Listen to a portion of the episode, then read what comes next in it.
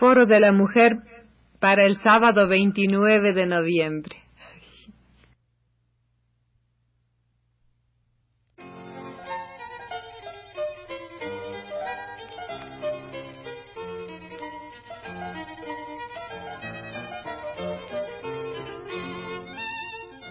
Foro de la Mujer.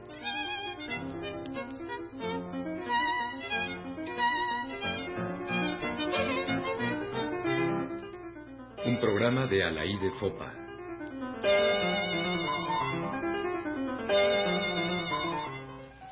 La mitad del cielo, 2. Reanudo el comentario del libro La mitad del cielo de Claudie Broyel, recientemente publicado por la editorial Siglo XXI.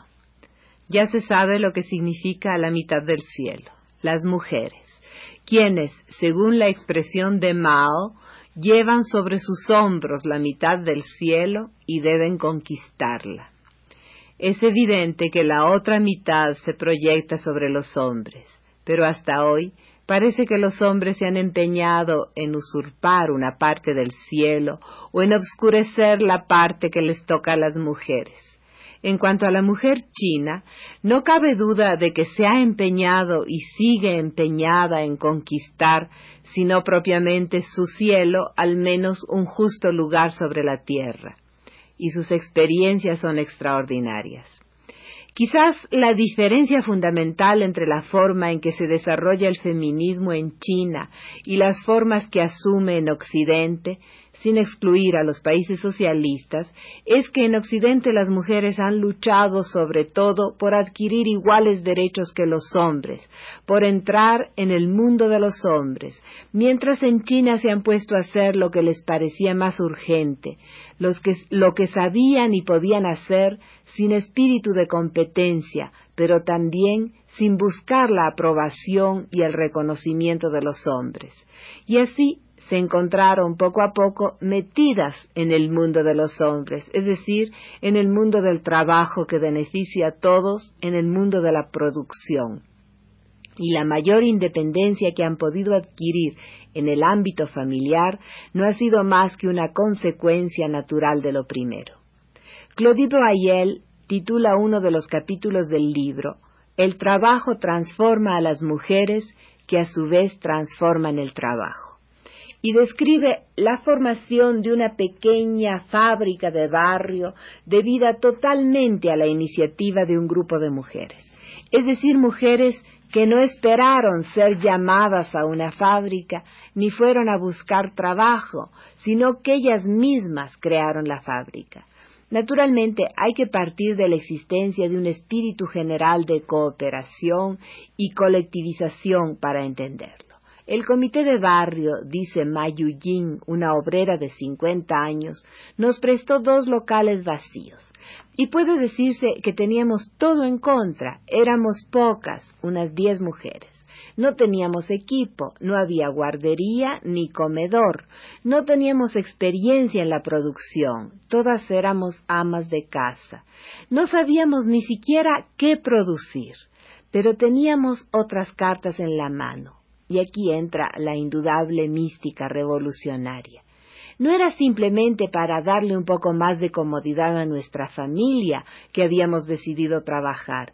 Queríamos transformar la sociedad y transformar la condición femenina. Que las mujeres abran la puerta de su casa que les impide ver más allá. Ya no queríamos trabajar para nuestra familia, queríamos servir al pueblo. Después de una encuesta entre los vecinos, decidimos producir objetos de primera necesidad que hacían mucha falta. Cacerolas, peroles, tubos de estufa, etc.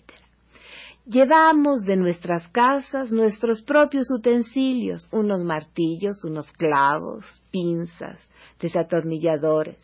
Fuimos a las fábricas a pedir algunas planchas de metal, tubos, residuos, y nos pusimos a trabajar. Algunos obreros venían a la salida de su trabajo a enseñarnos algo. Un gran problema era el cuidado de los niños. Esta camarada, por ejemplo, tenía cinco, sigue hablando Mayujin. Bueno, las más grandes cuidaban a los más chicos. Es decir, los niños más grandes cuidaban a los más chicos. Alguna madre, alguna suegra, algunas vecinas que nos aprobaban nos ayudaban.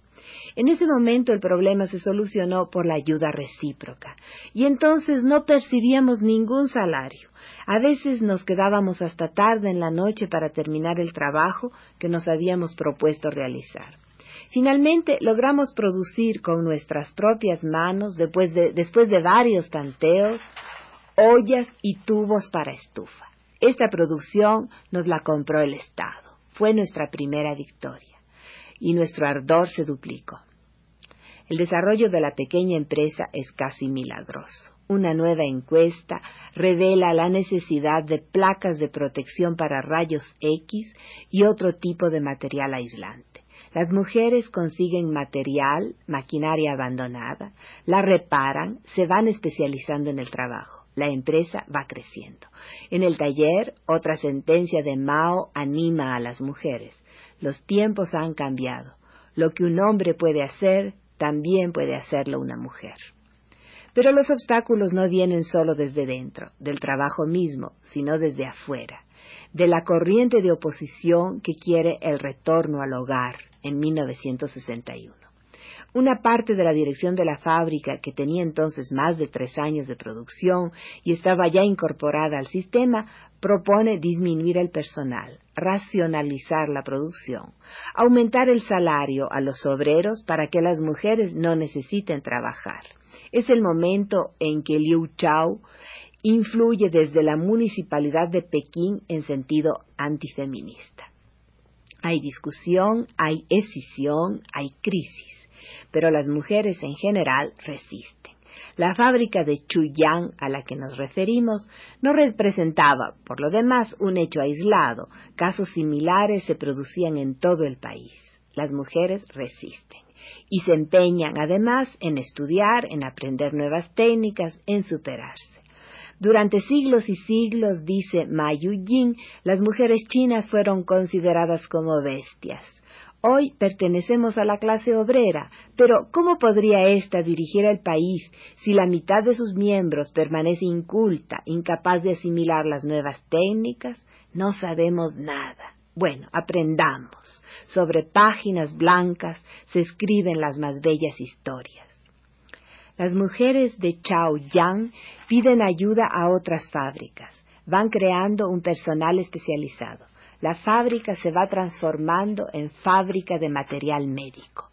Produce esterilizadores, lámparas de rayos infrarrojos.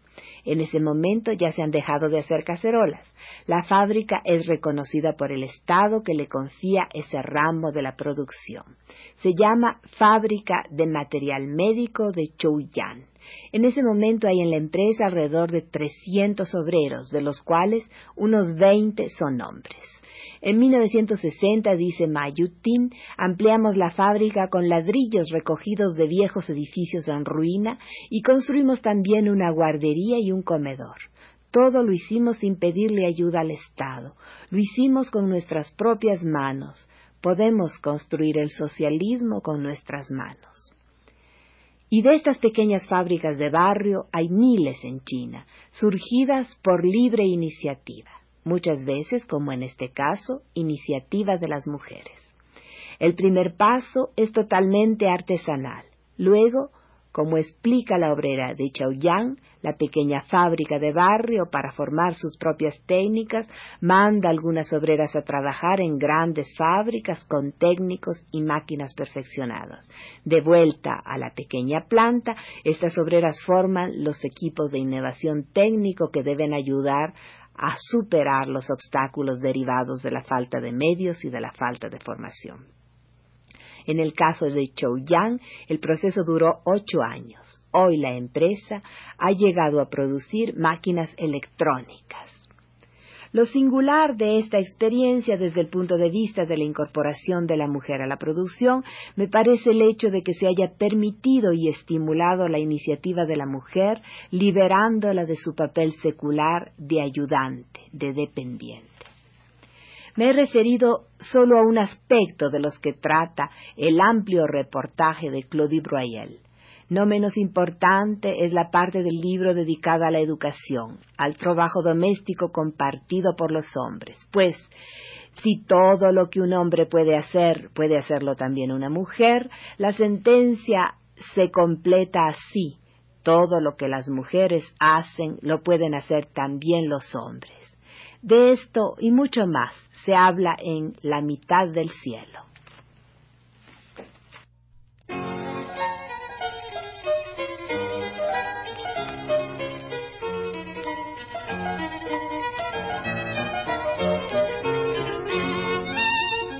Foro de la Mujer.